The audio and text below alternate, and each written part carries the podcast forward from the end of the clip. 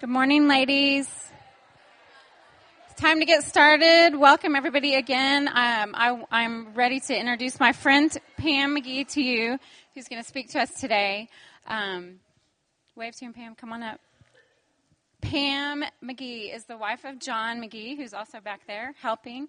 Um, John is our minister to married adults, and so um, Pam is seasoned in her knowledge and um, willingness to be in God's way in biblical womanhood. So she's going to tell us this morning about our roles that come from His Word and really what that looks like in our lives, which is what we all want to know. What does that look like? Pam and John have four children, um, ranging in age. Okay, where did we start? Seven, nine, eleven, and thirteen. Yep. So lots of experience there um, for us to hear today. So thank you, Pam. We're yeah. excited. Thank you, Jill. All right, I'm gonna give you this. Okay. So I've got, got one. On. Okay. Y'all hear me? All right. Good morning. Good morning. Thanks, Jill, very much. Um, wow, I'm really excited to be here. Um, a little nervous. I don't know if you can tell. Usually, I'm up here with my commanding large husband. Um, who um, just kind of you know talks and is comfortable up here, and I'm just at his side doing the color commentary. And so to be by myself up here um, is a little nervous, but I'm super excited. Um, and one one reason I'm excited is just to think about being in your shoes and um, what a privilege it has been to be at Watermark since our oldest was six months old, and just to have all our kids here, be raising our kids here, be serving here, and be married here, and to have women um, who are just a little bit ahead of me in where they are in their marriage and their walk with the Lord in their parenting, and just to be able to look to them for questions, um, just to gain wisdom from what they've learned, um, you know, from their failings and their victories. And so just to be humbled to share with you um, just some things that God has taught me, like I said, through a lot of the thing, ways I failed, and He's restored that, um, just through ways that He's taught me through His Word, through other people. And then just some real practical things that I'll give you as well that just John and I have learned together and that I've learned um, on my own. And so just excited, excited to be here. Um, so thanks for having me. I've had tons of encouraging texts and um, just words from you guys and um, lots of fun faces out there. So thanks.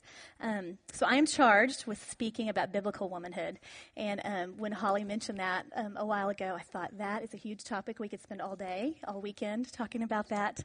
but as I was thinking about it, just kind of have a picture of three women. Um, and so as I read these descriptions, think about which one um, you think is the most um, like a biblical woman. Um, so, first, there's Holly Homemaker. Um, her home is in perfect order. Every meal has the exact recommended portion size of each of the food groups. As soon as you're finished with that meal, the dishes are instantly in the dishwasher. As soon as you take off your clothes, 30 minutes later, they're magically cleaned, ironed, and back in the closet. Um, she's so creative that Pinterest comes to her for advice. And with just one roll of pink leopard print duct tape, a yard of fabric, and three thumbtacks, she can make her daughter's room so amazing that it's in D Magazine's top kids list. Um, or maybe it's Susie Servant. Maybe she's the most biblical. When her husband travels, she will not only pack his bag, pick up his cleaning, she'll book his flight, book his hotel, and even give him a personal wake up call at 5 a.m., even if he's on the East Coast. Um, her kids' lunchboxes always have a paper mache flower or airplane, a note saying that she loves them. Their teachers have a flower and an apple on their desk every morning, and everybody on their street goes to bed with fresh cookies made and delivered by her. So maybe that's Susie Servant, or maybe your picture of a biblical woman is Sally Spiritual. She has completed every Beth Moore Bible study that's been written. She went through the five aspects of womanhood study and she added five more. Um, she is clept out of Equipped Disciple, and um, she can tell you the exact page number for every verse in the Bible is in her Bible. And even her children, um, when the cults come and knock on the door, they can dismantle their theology just like that. Um, so she is super, super spiritual. Um, so, which one of these women do you want to be like? Which one are you? Um, obviously, those are exaggerated caricatures of what a biblical woman looks like, but we still um, fall prey to that, just of crafting this ideal, perfect woman in our mind. And when we don't meet that standard, we're frustrated and we think we've missed the mark. And even here at Watermark, and I'm, I'm guilty of this as well, we think we see the perfect marriage, maybe on the stage or someone we see, we see the perfect parenting, see the perfect woman. And if we're not exactly like that, somehow we've missed it. And so I would just be here today just to give us freedom, just to tell us what God says, but then to know that there's freedom in that. Nowhere in the Bible is there a paragraph that says exactly what biblical womanhood is. There's no checklist. Um, but there are two things that are clear. First of all, there are roles that God talks about in marriage where He's real specific about the roles that a woman has. And then, overarching that in all of our life, God commands us in Matthew 22 um, to love the Lord your God with all your heart, soul, mind, and strength, and love your neighbor as yourself. And so today we're going to look at five roles that women will play or will have in their life. Um, most likely will have in their life. And so, where there's a clear command in Scripture, we'll talk about that. And where there's not, um, we'll just talk about some guidelines and some frameworks that, that I have found and that John and I have found that are helpful as we kind of live out those roles. Um, so you've got the notes there. They're very skeletal, and so just let you guys fill in. There's the main scriptures that I'm going to be referring to are on there, but other than that, just kind of fill in, fill in as much as you want. Um, but I do want, before I start, to just give us a warning, and I'm saying us because me as well. Um, don't go home today with 25 things that you have to do immediately and tell your husband we have to do immediately. Um, so I would go to these talks years ago. They were called heirlooms back in the day. Somebody remember the heirlooms talks? And um, would go home and like right away. John walks in the door, and here's 50 new things we have to do as a family, and you have to start right now, babe. And he would get to the point where he resented me going, and he was not the only husband that resented their wives um, going to those things. And so just um, all of us, I would just challenge us to be encouraged today. So, two things be encouraged by what you're doing well. You are doing something well, just that you're here to learn more about um, what God would have you do as a mom, specifically as a wife, as a woman of God. Um, just be encouraged by what you're doing well, and then just pick one or two, only one or two areas that you can take some ground in, and just go home and pray about those. When the time is right, share them with your husband, um, and just go home with just a few things to do and not be burdened with all these things you're not doing well, but just be encouraged um, and just hear, most of all, just God's love for you as a woman of God. So let me pray for us, and then we'll jump in to the different roles um, that a woman has. Lord, thank you. Um, Father, we praise you um, that you designed a man and you designed a woman, and from the before the foundations of the earth, you had a plan for what the roles would look like and what specifically we as women would look like and how um, you designed us in the way we're made and the roles we would play for our good and for your glory. So I pray for myself. I pray for these women in here, um, just that there would not be just a burden of things we're not doing, guilt of things we're not doing, but there would just be an overwhelming sense of your love for us as women. And that out of that love, we would um, just look at the ways that we can become um, a daughter, a wife, um, a mom, and a friend who loves people the way you do. And so just thank you again for these women and just their encouragement.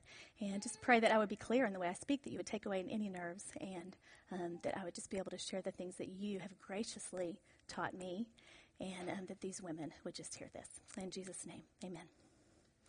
All right, well, I'm going to start with um, something we all are.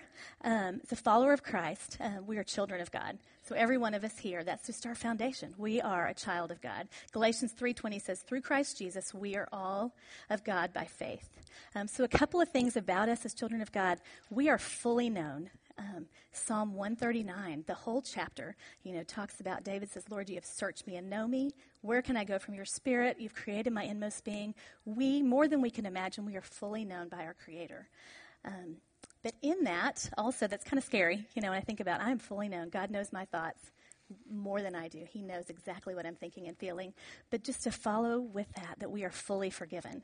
Um, Psalm 103, I think it just says Psalm in your notes, so just read the whole book, but specifically, um, specifically Psalm 103.12 um, says, as far as the east is from the west, our sins are forgiven. That's how far our sins are um, when God forgives us. And so um, that we are fully forgiven. Colossians 3.13, forgive as the Lord forgave you. The Lord has forgiven us fully, um, and he commands us to do that for others. But just that we are completely, completely forgiven because of Christ's death on the cross for us. Um, and then the last thing, and the thing that I really, if you hear nothing else, um, Millie and I were talking about this this morning. If you hear nothing else today, we just pray that you would hear this, that you as a child of God are fully loved and fully accepted. That has got to be the starting place. If we do not fully believe that and trust that, none of these other roles are going to work. We're not going to love love people the way God would have us. So we are fully loved and fully accepted. Romans 5 8, love that verse. While we were still in the middle of sinning, Christ died for us. Um, he loved us that much. And then Romans 8:35 later on in that book that nothing can separate us from the love of God. Nothing, nothing we've done, nothing that's happened to us nothing that um, we can do, nothing that we haven't done can separate us from the love of God. Um, Tim Keller says, We are more wicked than we dare to believe, but we are more loved than we dare to hope. And so, just to really um, wake up each morning before your feet hit the floor just to meditate on the fact that we're fully loved, fully loved and accepted by God. And I know the mornings that I wake up with my to do list right on the front of my mind, guilt from the day before how I yelled at my kids and didn't serve John well, and get out of bed and go in that, that the day does not glorify God. It is not a day with love for other people. But the day that I wake up and just take a moment, just thank you, Lord. Um, I fully believe and trust that you love me and that I'm fully accepted and loved by you. Then the day is a good day, and a good day meaning that I'm loving people the way God would love people. And I'm following those commandments to love the Lord my God and to love others as myself. Um, in John, 1 John 4, um, 7 and 8, we're told that love is from God.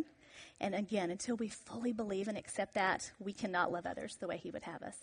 Um, and so again, I just I want to say that whole thing again because that really is the foundation. If you hear nothing else today, um, just as women in the stage of life where you guys are, stage of life where I am, when things are hard and we don't feel loved um, and we don't feel accepted by the world and um, sometimes by even our husband and kids and friends, that we are fully loved and accepted by God.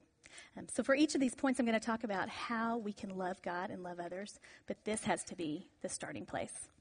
All right, so the next role that we have is that of a daughter. So all of you have a mom and dad, and you are their daughter. And so, um, a couple of commands in Scripture. Before we're out of the house, um, we are commanded to obey.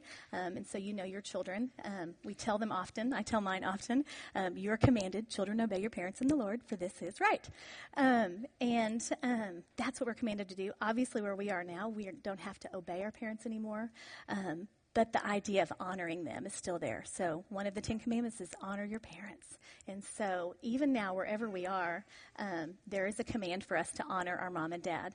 And so, I do want to stop and just acknowledge the fact that everybody in here is a different place. You might be sitting next to your mom. Um, you might be talking to her on the phone every day, having lunch with her every week, or it may be once a month. It may be you only see her at holidays. Um, you may only see your parents, your mom or dad, um, you know, every once in a while, or you may not see them at all. Um, I know that there's people in here that are completely estranged from their parents, and there's deep hurt in their past. Um, so I just do want to acknowledge that this this could be a hard thing, but just um, a couple of things. Um, as we're talking about this, is just to again rest in the Lord, that you're fully loved and accepted, and just to think about for you specifically what it could look like to honor your parents. Um, so, practically, what could it look like? Couple of things, um, and this is really kind of on the forefront of my mind, is just be careful not to run down your parents in front of your kids. Um, or let me say your in laws as well. Just being careful about the way you act toward and talk about your parents and your in laws in front of your children. They are taking note of it, and one day when you're a grandparent, um, the way you treated your parents will inform the way they treat you. Um, and so just to be really careful about the way um, we say things. You know, appropriately, if you're talking with your husband about something that's frustrating, just be careful that the kids aren't around. And so just in the way you talk about your parents and your in laws to honor them. Um, and then just talking about the in laws, even though they're not your biological parents, they are part of your family unit. And so just really reaching out, it might be a lot easier to call your mom than your mother in law, but if you have a chance to um, pursue your mother in law, just to cultivate that relationship with her. Um, look for a way to honor them while they're still living. So, um, love this story that, um, and love just to, just to share what we did. So, John's dad passed away um, it'll be two years in June that he passed away from ALS or Lou Gehrig's disease. Um, but a few years before that, when we knew the disease was terminal, um, we said, let's take a trip together. He was still mobile. He didn't have his, his voice. He couldn't speak and um, couldn't eat, but he, could, he was still really mobile. His health was fairly good everywhere else. So we went on a cruise. Um, John's parents took our family and John and his brother, or John's brother and his family on a cruise and got to spend a week together um, just hanging out with grandma and granddaddy and the cousins and all that. And so, um, as a surprise for them, as we were getting ready for the trip, we had everybody in our family and everybody in John's brother's family write a note um, to grandma and granddaddy, just ways that we love them, um, memories that we have with them. Even the little kids, they just kind of dictated notes to us, ways that we love them and, and memories and ways uh, that we can honor them. And so every night after dinner, we would go up to the top deck of the cruise ship in the little chapel and we would read two or three notes to them. And it was powerful. Um, it was a really, really sweet time just to be able to honor them and not wait until the funeral um, when they couldn't, when John's dad couldn't hear it. Now the funeral was amazing. He was very honored um, and spoken so well of at the funeral. But just for him to be able to hear it um, in person was really neat. And so just to think about what it might look like, something small or something big like that. My parents' 50th is coming up soon, and so just be thinking about ways that you can honor your parents while they're still living, so they can hear that. Another just couple of small things, just being interested in what your parents or in-laws are interested in. If they've got some hobbies, um, asking about those things, maybe taking a trip together. Maybe not something as big as a cruise. Maybe it's just a small thing. Here in a few weeks, um, I'm going to go up to Oklahoma and scrapbook with my mom. And we used to do that a long time ago, and we haven't in years. And um, it'll be fun for me, but I just know that'll be a huge blessing to her. And I'm looking forward to that. And so just what you could do to kind of move toward them. And so the way we love God as a daughter daughter, um, is just to think about reconciliation. And it's, again, because of where we all are in different places, it could look different, but there's a couple of parts of reconciliation. The first one is asking for forgiveness. Um, and so it could be big picture stuff. Um, it could be um, like four or five years ago, John was standing in our kitchen with my mom, and they were sitting standing there at the sink, and um, I overheard him just say, Hey, Linda, I just want to ask you to forgive me for kind of early on in Pam my relationship and marriage, just of the pride that I had and just some of the some of the ways I acted towards you and Dave. And um, would you just kind of forgive me overall for this big picture of just kind of kind of a heart of pride towards y'all?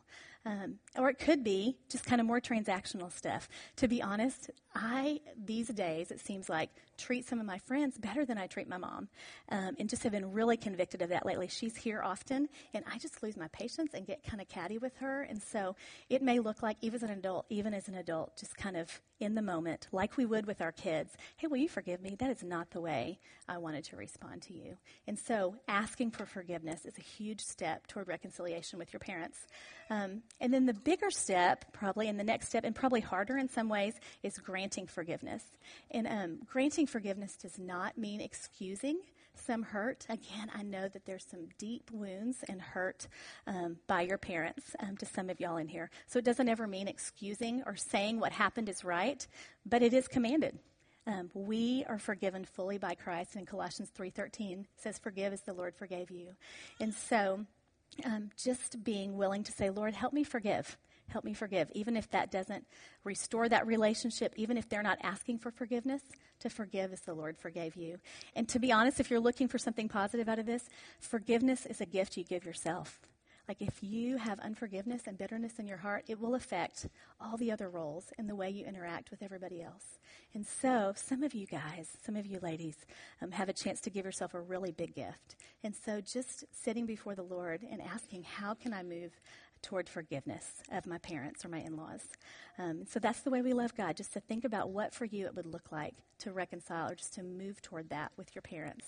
Um, and then the way that we love others is just like I said, just cultivating that relationship with them, putting yourself in their shoes and thinking, how would I want my kids to pursue me? And so just, just pursuing that. So loving God by pursuing reconciliation and loving others by cultivating a relationship with your parents and in laws. All right, the next role, and this is a big one, is a wife. So everyone in here, um, I think, is married, and um, that is one of our biggest roles. So really, in this life stage, I know wife, mom is really on the forefront. Um, but y'all know that the wife is the priority relationship. And so um, the Bible is really clear, actually, on some of the roles that a wife has. So we're going to talk about those three roles of a wife. The first one is to respect. So Ephesians 5:33, you can't read it any other way except that wives are to respect their husbands. Now, right before that, it says husbands respect or love your wives. Um, so they've definitely got it, and they've got to love us as Christ loved the church. That is a big big call to them. But right after that is um, women respect, wives respect your husbands. Um, you know, most men would say, I know this is true. Um, John has said this. I know most men have said this. Most men would say that they desire to be respected even more than loved. And I know we can't really understand that completely, but just kind of think about the way you desire to be loved, to be cherished, to sit on the couch and have a conversation, to feel af- affection by your husband. Um, that is the same way that they desire to be respected. And when it's not there, there's a void in their life. And so it's just genius of God to design it that way, you know, just because it's such a sanctifying thing, you know, to design for each of us to desire love and respect and they be commanded to give that to each other. Um, so I want to talk about just a few specific ways that we can show our husbands respect. I feel like I would hear that, respect your husband, and I was like, but I don't know what that looks like. And so just thinking about specifically um, some ways um, and see if you can resonate with any of these. I know I do. Um, specifically and verbally, instead of just, hey, honey, I respect you, think about the things that you do respect um, about him and tell him in private and then in public. Whenever you have a chance to brag on your husband um, in public, that's a great thing to do. If that gets back to him, that is huge for him to hear. Um, it doesn't need to necessarily be, or it can be about his accomplishments, but more just about his character and the ways he leads, the way he loves you. Um, and then another one, don't, speaking of public, don't correct him in public. All right, is anybody feeling a little uh, there.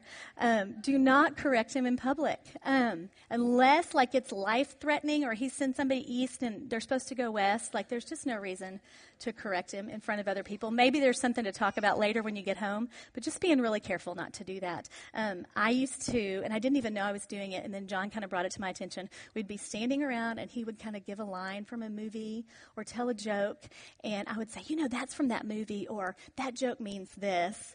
Um, and he was like, "Hey Pam, can can I not be funny on my own? Like, do you have to explain?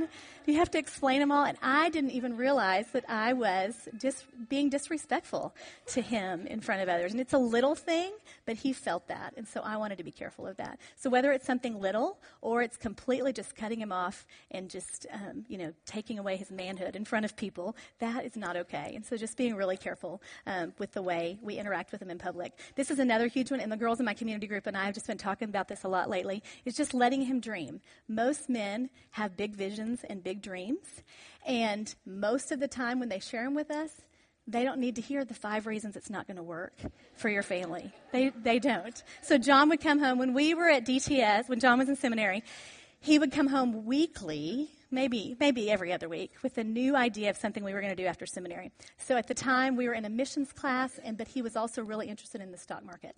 So he's like, "Okay, I've got it. I've got it. We are going to move to the Middle East. We're going to witness to all the people there and I'm going to be like a financial advisor to the sheiks."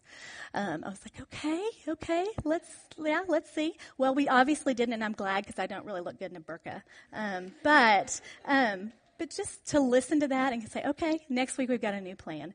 Um, but if all of this sudden John stopped sharing his dreams with me, it's probably not because the Lord is taking those away from him. It's probably because I'm shutting him down. And so think about when your husband comes with you, does he have the freedom and feel like he can come to you and just say, hey, here's a great big idea and not get shot down with that? And so just letting, letting our husbands dream is a big way to respect them. You know, another way to respect our husbands and just to show honor to them is let them make decisions around the house. Um, maybe this will hit home with y'all. It, it still does with me, and especially in your life stage. We, I think, can run the house probably. I mean, I'm sure most of us can run the house more efficiently, get the kids dressed, probably do laundry a little bit better. Um, but just because they're trying to do it doesn't mean it's wrong. Maybe it takes them twice as long. Um, maybe the clothes aren't folded quite the way you would. Um, but just to allow them to do that, um, they love the kids just as much as you do. They love your house just as much as you do. And so just allowing them to do something around the house and not to change that or correct that all the time is another way that you can show him honor and respect. He's competent um, to do that. Um, and just a lack of respect for a husband can just lead to a lack of confidence, and it kind of spirals out of control. It's kind of self fulfilling prophecy. And so, just when we honor and show him respect, he just wants to be that man that's worthy of honor and respect. And so, just be thinking about that, especially around the house. Um, sometimes letting the decisions be his, you know, even though we're usually the keeper of the calendars and we know what's going on with the play dates and things to do, sometimes letting him make, you know, make the plans and have the ideas. That was a big thing for John. He loved to plan things on the weekend and um, I early on loved to, you know, figure out the ways that it, it really didn't fit our schedule, you know, and let him know. Um, but then just to be able to let go of that and say, great, we're going to drive down and look at this thing um, or do whatever, because that's just a really fun thing. And we had a lot more fun as a family because of that, because if I had planned it, it might have been a little bit more, you know, strict or whatever. So um, just letting him have a little bit more of, of, the say in the house is another way that you can show, show him respect. Um, the second command that's given, um, and just role of a, um, of a wife, is just that we're a helper. Um, so in Genesis 1:27, man and women are both created in God's image, um, equal and independent as a man and woman in God's image. But then in Genesis 2 20 and following, he talks about that a woman is a helper suitable, that Adam had no helper suitable, and so God created woman. And so just thinking about, I know y'all, you've heard this, but just to remind us that in this case, helper is not a negative term. Don't think help, the movie or the book.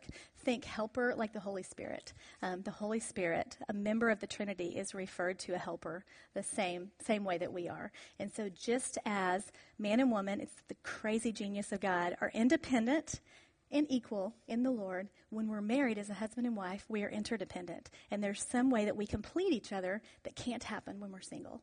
And that's just the, again, just the genius of the Lord just design us that way. And so just think about the ways that we can be a helper to our husband. Um, and very first and foremost is just to pray for him. Just to pray for him. Um, it's really hard to um, not love and care for and respect someone that you're fervently praying for. And so, whatever that looks like, just a list of character qualities, like you probably have one for your kids, start praying it for your husband. You know, the power of a praying wife, even if you don't have time to read the whole two or three pages in there, you could just read the three sentence prayer every day. Just something to be praying for him. And then I would say, on top of that, pray more and talk less. Um, so we um, have a wonderful plan for our husbands' lives, but um, God has a better plan for their lives. And so um, just being willing to sit back and just pray for him and let the Holy Spirit move in his life. Um, so, a good friend of mine just recently um, had some things that she wanted to share with her husband, and she just sat back and prayed for a few days. It wasn't a huge, gross sin issue or anything, but just some ways that, frankly, she could help him be more organized and kind of help him in his stuff. And he walked in the door, and the first thing he said was, Hey, could you help me with this area? And she had just been praying about it and just let the Spirit move in his life. Um, and so, less words. Um, um, and I'll tell you, I'm learning that right now. As um, just yesterday, I think I told somebody this. I was standing in the driveway lecturing my boys as they were playing basketball. They didn't hear a word I said, like talked, and they had tuned out by you know five minutes into or five seconds into it. Um, how much more, as opposed to my nine and thirteen year old, do they not want to hear all those words? My husband, my 40 year old husband, does not need to hear all those words. And so, just being thoughtful about the amount of words we use and just praying. Um, 1 Peter 3, 1 through 6 talks about the, just the gentle and quiet spirit and um, just the way we interact with our husbands. And specifically, that verse is talking about winning over a non believing husband, but I think we can apply it as well.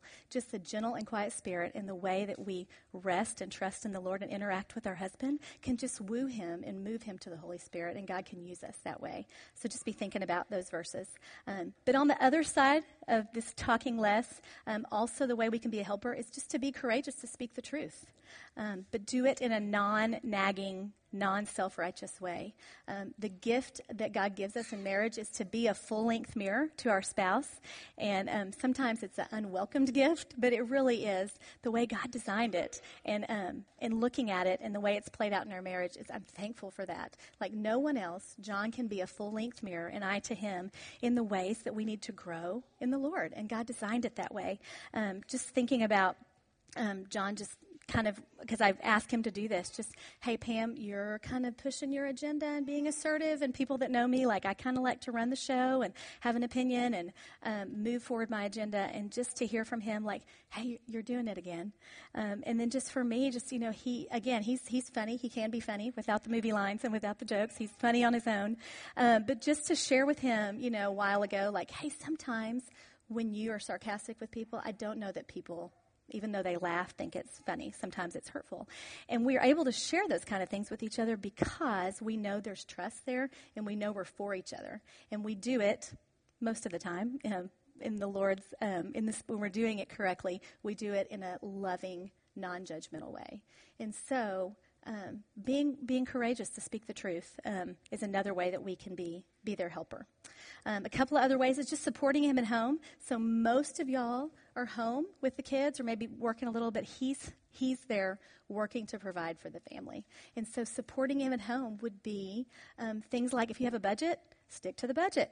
Don't overspend. He is working hard to support for your support your family. And so just supporting him in that way, making it peaceful when he comes home, finding out, hey babe, what would you like to walk into? Like hot dinner on the table, like the kitchen cleaned up, the kids locked in their room for a few minutes. You know, what what does that look like? What does that look like? And so just finding out what um, is helpful to him when he walks in the door at the end of the day. Um, and then the last thing, and it's definitely not the least, but um, just helping him in his struggle with purity. And so, wherever your husband is on that, we know that men are wired um, just to visually and just to struggle with lust. And so, whether um, he's struggled a lot with pornography or not much at all, just to help him in that, and that's the way God's created us. Um, now, if he chooses to indulge in um, lustful thoughts and looking at pornography, that is their sin, and that is between them and the Lord. But as his helper, just to look at your role in that is to help him. And that looks like being available, being available sexually. It's hard in this stage. I know. I was there four times. Um, it is. It's hard with a newborn um, or little ones running around. But just before the Lord, what would that look like, God? Just for me to leave laundry and dishes undone so that I've got some energy for my husband after the kids go to bed? Um, what would it look like for me to pursue him and it not always be his idea to have sex? Sometimes it's my idea. Um, not all the time, but maybe I pursue him. Maybe I ask the girls that I'm close to, hey, ask me next time how many times it was my idea and it wasn't always my husband's idea. But just to help him in that area is a great way, great way to be a helper. Um, and then the last um, role of a woman, of a wife, is um, to submit. And um, where I would send you very first, if you were not at the Uncommon Marriage Conference, or even if you were, is just to go back and listen to Lucina Thompson's, Kyle and Lucina Thompson talking about roles, and specifically Lucina teaching about the wife's role, and specifically the one on submission. She teaches that better than anyone that I've ever heard. And if you know Lucina, she is not quiet and like a doormat little wallflower. She is a strong, opinionated, um, strong woman, but she submits um, to Kyle like no one I've ever seen. And so if you have a chance to go to Watermark Media and listen to that, it is just done so well. And so really these are her notes. And so um, what she would say, just that submission is not being a doormat. It's not willingly following your husband into sin. Um, it's not just laying aside and letting him just do whatever he wants. But what it is, is very clear in Scripture. We're to come under the authority of our husband. Um, God designed him to be the head of the house, and he is responsible before the Lord, before the Lord, for your home and for your family. And so, love it. If you're here and you're involved at Watermark and your husbands are here, they are being hit over the head all the time by how they have got to love you. And so, be thankful for that. When you have a man who loves you as Christ loved the church, it is really easy um, the easiest thing in the world just to submit to that. Um, but even if you're not, we are commanded to submit. And so look back to that First Peter 3 chapter, um, just in a gentle and quiet way, talks about these are how the women, talks about Sarah submitting to Abraham. These are how the women of old loved and submitted to their husbands. Um, and I know it's hard, and um, one reason it's hard is Genesis 3:16. And so after um, sin entered the garden and God came and was telling Adam and Eve the consequences of that choice. Um, and he talks to Eve and he said, Your curse is that your desire will be for your husband. Um, and that is not a sexual desire, that is a desire for his role. That is a desire to run the show and not let him. And so, all of us have a little bit, some more than others, just this desire to be right, to run the show. Um, and really, it's a competition instead of a completion. And so, um, that, is, that is a curse, and that is part of living in a fallen world. And so, instead of completing our husband, we want to compete with them. And the way we complete them is following the design um, that God gave us to submit to them. So, what it looks like for us, it doesn't look like John grabbing my hair and throwing me in the back of the truck and saying, "Come on, woman."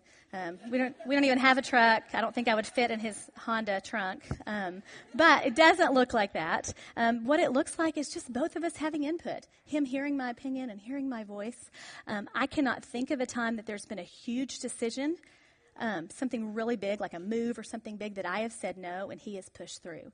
Um, that's that's not the way it happens. But there has been smaller things that maybe he thinks this and I think this, and in the end, something had to be made, and we went this way with him. And I'll tell you, most of the time, it turns out for the best.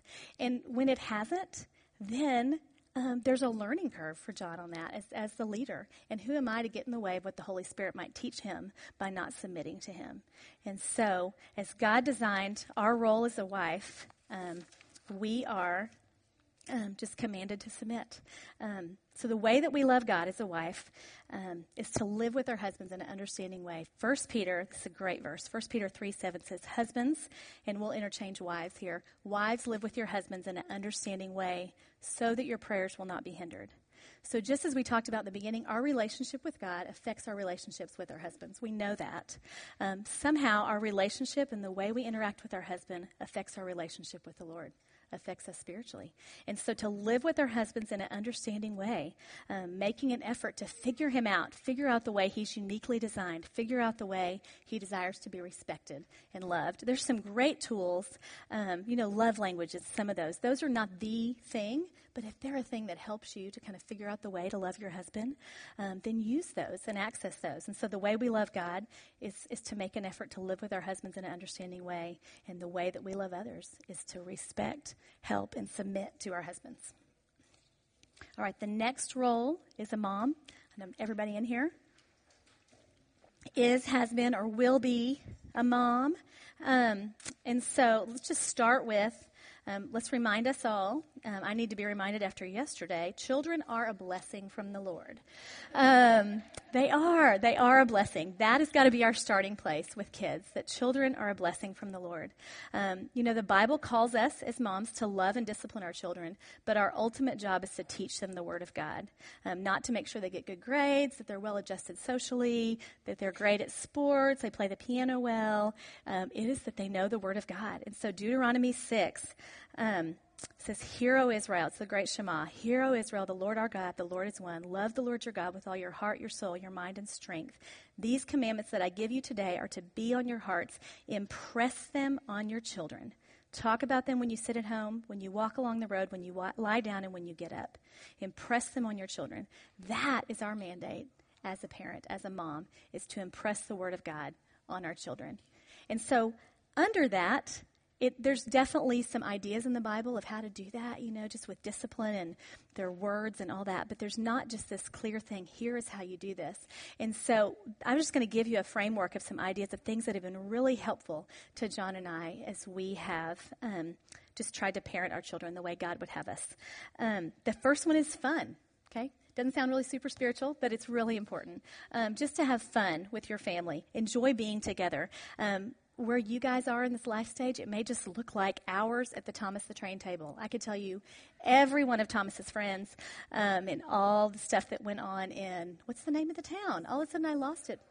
Yes, Yes, um, all that hours, hours at the train table with Dawson, with our oldest. Um, it may just look at look like you know just squirting them with the hose in the backyard, just whatever it looks like for to have fun with them. Um, we had this book. Um, a lot of y'all probably seen it. I meant to bring it. We call it the Book of Fun, and it's just all these great, mostly free things to do in Dallas, and kind of tells you like different age levels of questions you can ask. So from that book, we found that in Plano there's a cockroach museum um, with the roach that really hiss. My oldest daughter, who loves bugs and all that, um, really like held one. Crazy. Um, there's also a fan museum downtown. Um, it was closed the day, so I can't tell you about that one. But um, there are lots of random things there, and we just did it. And those were usually the weekends that John planned, so it was a lot of fun. Um, you know, driving out in a snowstorm when you've been stuck for three or four days, but there's free waffles at Waffle House is always really fun to do. I can tell you from experience. and even things like just this week, our kids were out of school on Monday, and there were Groupons for Cosmic Jump, which is like the jump zone, the indoor trampoline place. And they have been a few times, but always thought it would be really fun for dad to go with them. So John took off on Monday and we went to Cosmic Jump together. And I still have like the burn from the trampoline on my hiney to prove it. Um, but we went and just had a fun, a fun time with them. David Piniel, who is our student minister to high school students and was for years to junior high students, John asked him one time, Hey, what are some things that you see that are characteristics that are common of kids who, when they're out of the house, they don't leave the faith. And what he said um, was not the people that had devotions every night and um, were in church every time the doors were open. It was the families who had fun together. It was the kids who enjoyed being with their mom and dad and being at home. And so, not to underestimate um, fun and just how important that can be. And then the next thing is friendship along with that. Um, so you're still a mom first. Your job is not to be your two year old's best friend. Um, but as they grow up and you grow in that relationship, just developing alongside being a mom, just a friendship with your kids. Um, and you think about what things are important to you in a friend being available, listening, stopping what you're doing to be a part of what they're doing, um, looking at the differences in boys and girls, looking at the fact that my girls and I love to chat, and my boys would rather me just shoot hoops with them and not stand, again, like yesterday, and lecture them from the driveway while they try to shoot three pointers. Um, that doesn't go over very well with the boys. And so just figuring out what it looks like for boys and girls to have a friendship. Um, loved, like just this week, um, my sixth grader is at Pine Cove with um, her class, and I got to drive out there and stay for 24 hours, and it's just fun to interact with her and her friends um, kind of as her mom, but also as her friend, and just to jump in there and you know play with them and um, just hang out with them. And just this last summer, when Dawson turned 13, um, John and I took him on an epic road trip to uh, lots of baseball games in St. Louis and Chicago, and just to have a glimpse as a 13 year old of what it could look like when he's an adult, and just the friendship um, that you want to strive toward with that. So fun and friendship, they are not the thing at all as a mom, but they are the platform that you would build on in order to get to the thing, which is to impress God's word on their heart. And so if you're telling your kids, you know, let's read the Bible together, but there's no fun and there's no closeness and friendship at home, it's just going to be lost on them. There's going to be deaf ears. And so just the importance, again, of friendship and fun as a mom.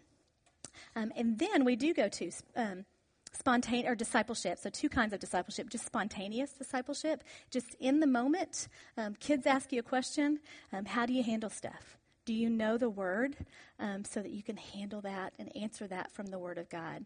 Um, setting them up for success, knowing kind of what they're learning in starting blocks or on your mark. And if they ask a question, to say, hey, do you know a verse for that? Hey, that fits our character quality this month. Hey, tell me about that. And so just being um, involved in that way so that you're ready um, when they have those questions.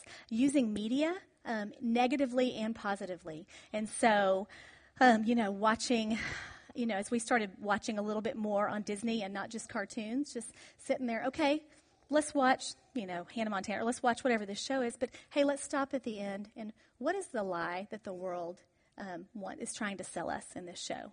So just being mindful and just teaching them to be discerning. Um, and then another way, um, it's just the positive use of media. So I don't advocate them sitting down and just scrolling through YouTube. Never, never, never.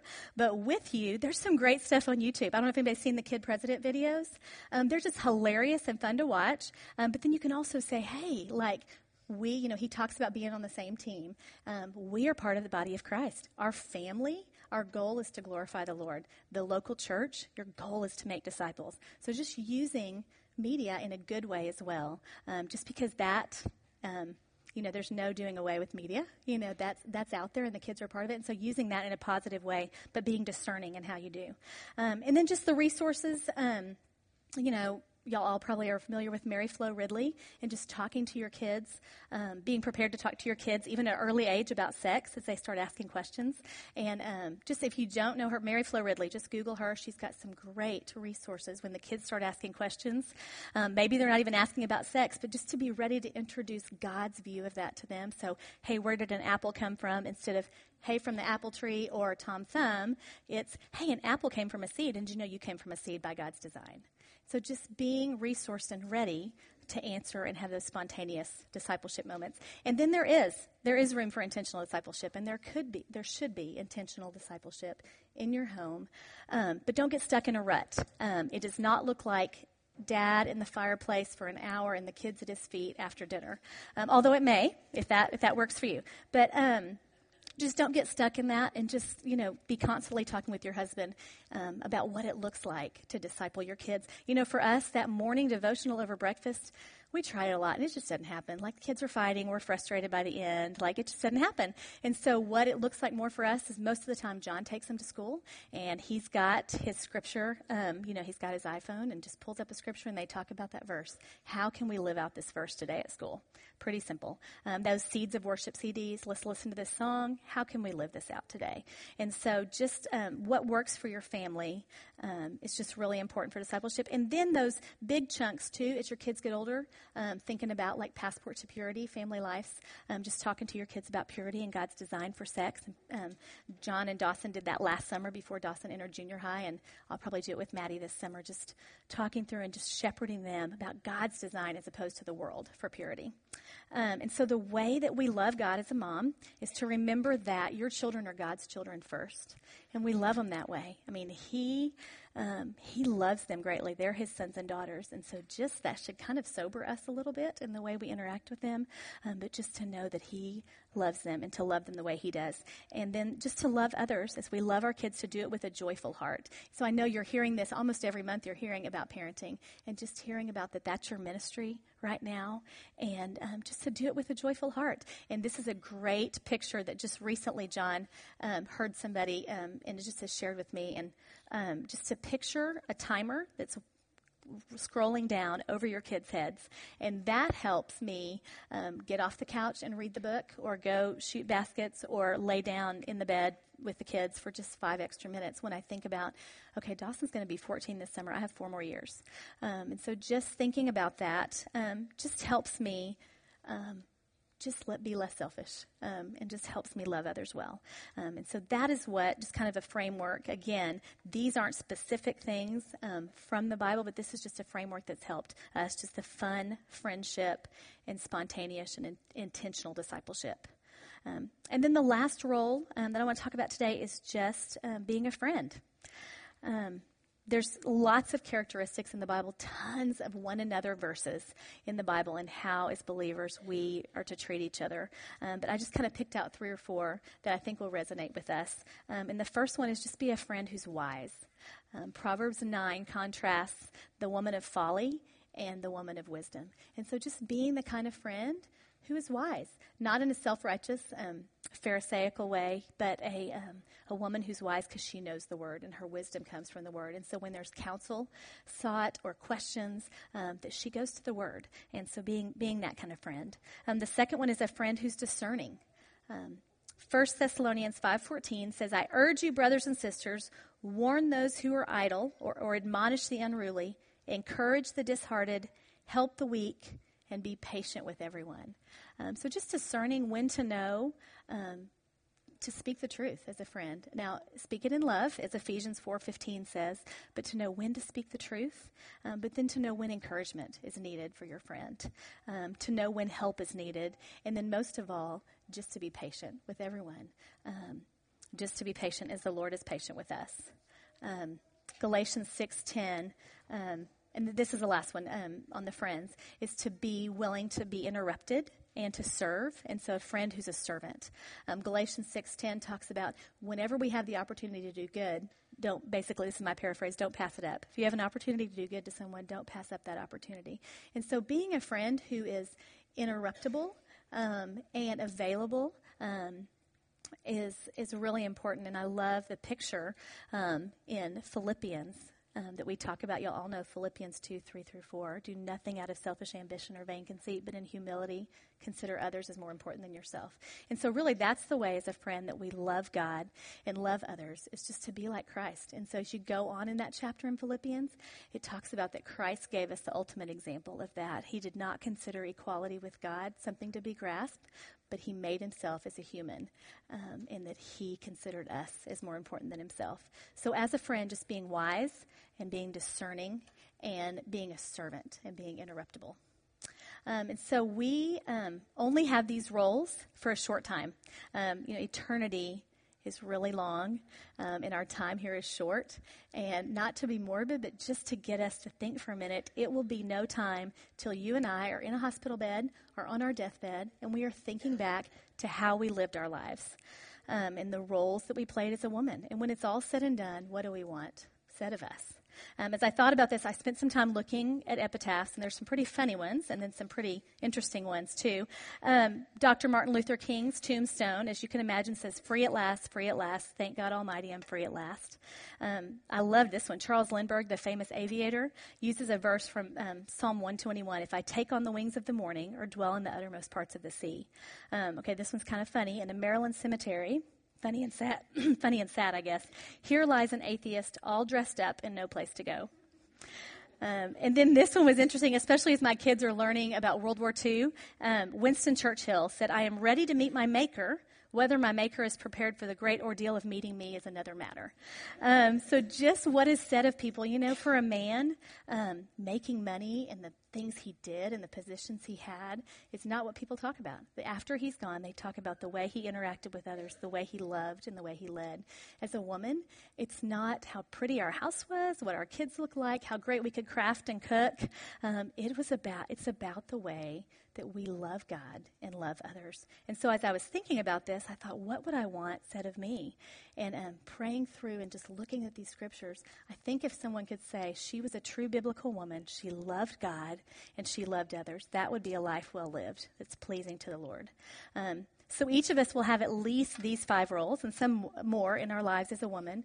And the Bible gives us specific commands on some parts of them, as we've talked about. On other ones, there's freedom. Um, and how that plays out. But what must be sure um, to overarch all these is just the mandate that we love God above all else and love others as ourselves. And that is what must characterize our lives um, to truly be a biblical woman. So let me pray for us again. Just I want y'all to just be encouraged by this, and then I think y'all have lots of time at your tables. All right, thank you, Lord, um, that you do give us those clear guidelines in Scripture. Um, just of the characteristics um, of a woman, again, the way you just designed a woman.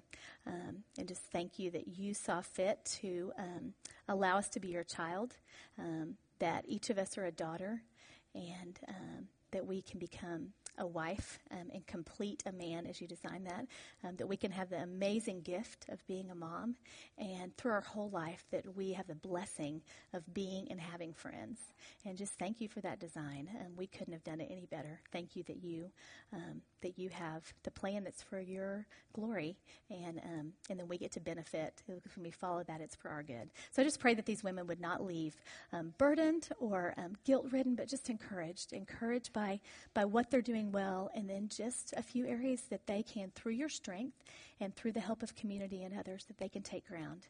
Um, and I just pray most of all that they would leave just overwhelmed with your love, that your love um, for us that cannot be separated, nothing we can do.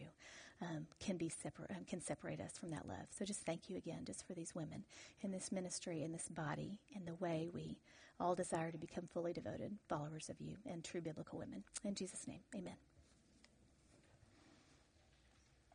All right. Thank hello, you. hello. Thank you. Thank you, Allison. Yeah. Um, we we really desire to give you guys more time at your tables with your table leaders. So from this point on, we have about 20 minutes. Um, the questions, Morgan, we're on the screen. Okay, we're gonna put some questions on the screen. I think um, should be five for you guys to discuss at your tables with your table leaders. And then if there's any unanswered questions or just we want more clarification from Pam, we're gonna pull her back up on the stage the last 15 minutes for you guys to ask any questions to her. So we'll get those up on the screen here in a second. Hello. The questions for your table time should be on your table. Raise your hand if you're not finding them on your table. They should be there. Okay. I'm gonna I'm gonna dictate them to you. So table leaders, get out a pen and a paper. Sorry, somewhere somewhere there was a loss in translation here. Okay. Question number one to discuss. Um, do you find yourself trying to live up to a skewed picture of what a true biblical woman looks like? You got that? That was long. How does that change when you spend time with the Lord? Okay. Question two, if you need to like shorthand this, go for it. Okay, number one. Um, do you find yourself having a trying to live up to a, an inaccurate view of a biblical woman? Can you? Okay, that'd be great. I think they're working on the back, but I'm going to keep talking just in case. Okay. Number two, um, which aspect of being a child of God fully resonates with you most? I'm going to list them being fully known, being fully forgiven, or being fully loved and accepted. Okay, we found them. Yay, they're being passed out, so you don't have to listen to my voice anymore. Even better. Sorry about that, ladies. Thanks for being patient. All right, questions are coming around. Table leaders, you have 20 minutes. Um, if you can discuss those, and then Morgan's going to come around and collect any questions that might need to be addressed with Pam on stage. Thank you for your patience. We are a work in progress. All right, ladies. Um, hello, hello, hello. Can they hear? All right, ladies. We are gonna. Um, y'all have a couple of questions um, that I'm gonna answer, and um, then y'all will probably just even have a little bit more time at your tables. We've um, still got 20 minutes till official. Um, officially, the nursery is officially kicks your kids out. So, a um, couple of questions from your tables, and so I hope that time was good. And just wanted to um, give y'all lots of time there. And so, just um, again, just no burden with those questions, but just that that was made for good thought. And so, however those helped you, great. If they um, were too much, um, then just don't don't don't worry about those. But just whatever whatever was helpful with those. Um, so, a couple of questions: What are some practical ways to cultivate a better relationship with your mother-in-law? Um, was just talking with a friend who was just saying like the world would just say, and it's the constant joke, the world would say, you know, it's just your mother in law, and just all the brunt of all the jokes that the mother in law is. Um, but she just talked about just being convicted that when you're a follower of Christ, like you don't have an option to look at look at your mother-in-law the way the world would say. Um, and so um, I am not naive enough to think that it would just all of a sudden you start pursuing her and your relationship with your mother in law is going to be sweet and perfect. Um, I know that's not the case, but just some practical things, maybe just to go back to what I said, find out, um, you know, ask. I don't know if it's appropriate to ask your father-in-law, ask your husband, what um, what's something that she really likes to do that maybe you didn't know, and try to invite her in that. Join her in something she's interested in. Um, really, the first thing I should have said is just pray for her. It is hard to really um, loathe someone that you pray for um, constantly, and so just praying for her, whether she's a believer or not. Of course, if she's not a believer, that um, that she um, that the Lord would just draw him to himself, draw her to Himself. Um, but just find out maybe some um, something that she's interested in, and see if you can join her in that. include her when it's appropriate with your kids. So your mom probably is is maybe coming to a lot of things, or if she if it's if she's in town or close, maybe your mom's coming to a lot of things with the grandkids. And so think about how mother-in-law feels. So naturally, I'm closer to my mom than John's mom. Um, it makes more sense. She they both live in the same town in Oklahoma, and they actually come together a lot when they come visit. But um, my mom's probably here more. That makes more sense. Um, you know, I'm her daughter. Um, but just when it's appropriate, um, just to include um, include the mother-in-law as well would be another kind of practical idea. Um, any table leaders? I'm just going to throw you off. Really. Any table leaders have a practical idea on that? Allison, yeah. So Allison said, just include her on something you're already doing. Um, and if you're close with your mom, you might even have a conversation like, "Hey, mom, I'm going to invite um, my mother-in-law today, and I know you understand. I just want to, you know, cultivate that relationship and maybe have some time when it's just her, you know. Um, yeah, Millie. One year, she sent her mother-in-law flowers on her son's birthday, huh. or her husband. I mean, the mother. Yeah. I mean, you know what I'm saying? Yeah. Yeah. And just said, yeah. thank you for raising a godly young man. And, blah, and so just a sweet gesture. And she was kind of thinking she did that years ago, and she was thinking, I'm going to do it again. That's and I heard some other moms say, I'm going to do that too. Do you mind if I steal that there idea? So that That's was right. a sweet Mother's idea. Day. Mother's Day. Not Mother's Day, but oh, just a, true, his, birthday. on his birthday. Yeah, Yes, on yes, his yes. birthday, Yeah. she sent her mother-in-law. Yeah, but then I'm thinking, I guess Mother's Day would work as well. You know, just I mean, I think we, all often think little- about our own mom, but just um, just doing that. Maybe not from our husband to his mom, but us specifically. Hey, thanks for being a mother-in-law on Mother's Day. Right. That's another idea. Yeah, well, or just one. remembering their anniversary and just Yes. saying thank you that you, if they were married the whole time and had a wonderful marriage. And like my in-laws always say, when I get to heaven, I'm going to tell them Julie sent me. That's my mother-in-law. Mm-hmm. So, I mean, just saying thank you, sending them a card on their anniversary, or even sending them a card on your anniversary, saying thank you that you raised a godly. Yeah. You know, That's if that's idea. applicable. Yeah, great idea. All right, the other question pursuing um, hus- your husband sexually. What do you do when you just don't want to? Um, all right. So we could take the Nike approach. Just you just do it. You just do it. Um, and that is um, really sometimes that's that's the answer. Um, but you know, I was John was back there, and we were actually just um, talking just about you know it when you sit before the Lord. So um, just say, Lord, give me a desire for my husband. Like you're not sorry after after you had maybe sleep sounds better in the beginning, but afterwards you're not sorry that you were intimate with your husband and just the connectedness and the closeness that comes from that. Um, and so I remember lots of times at this stage just going, okay, I don't have the energy, my body's not what it used to be. Lord, just give me give me the desire and the strength to do this and just to be all there in the moment. Um, and so um, just, you know, God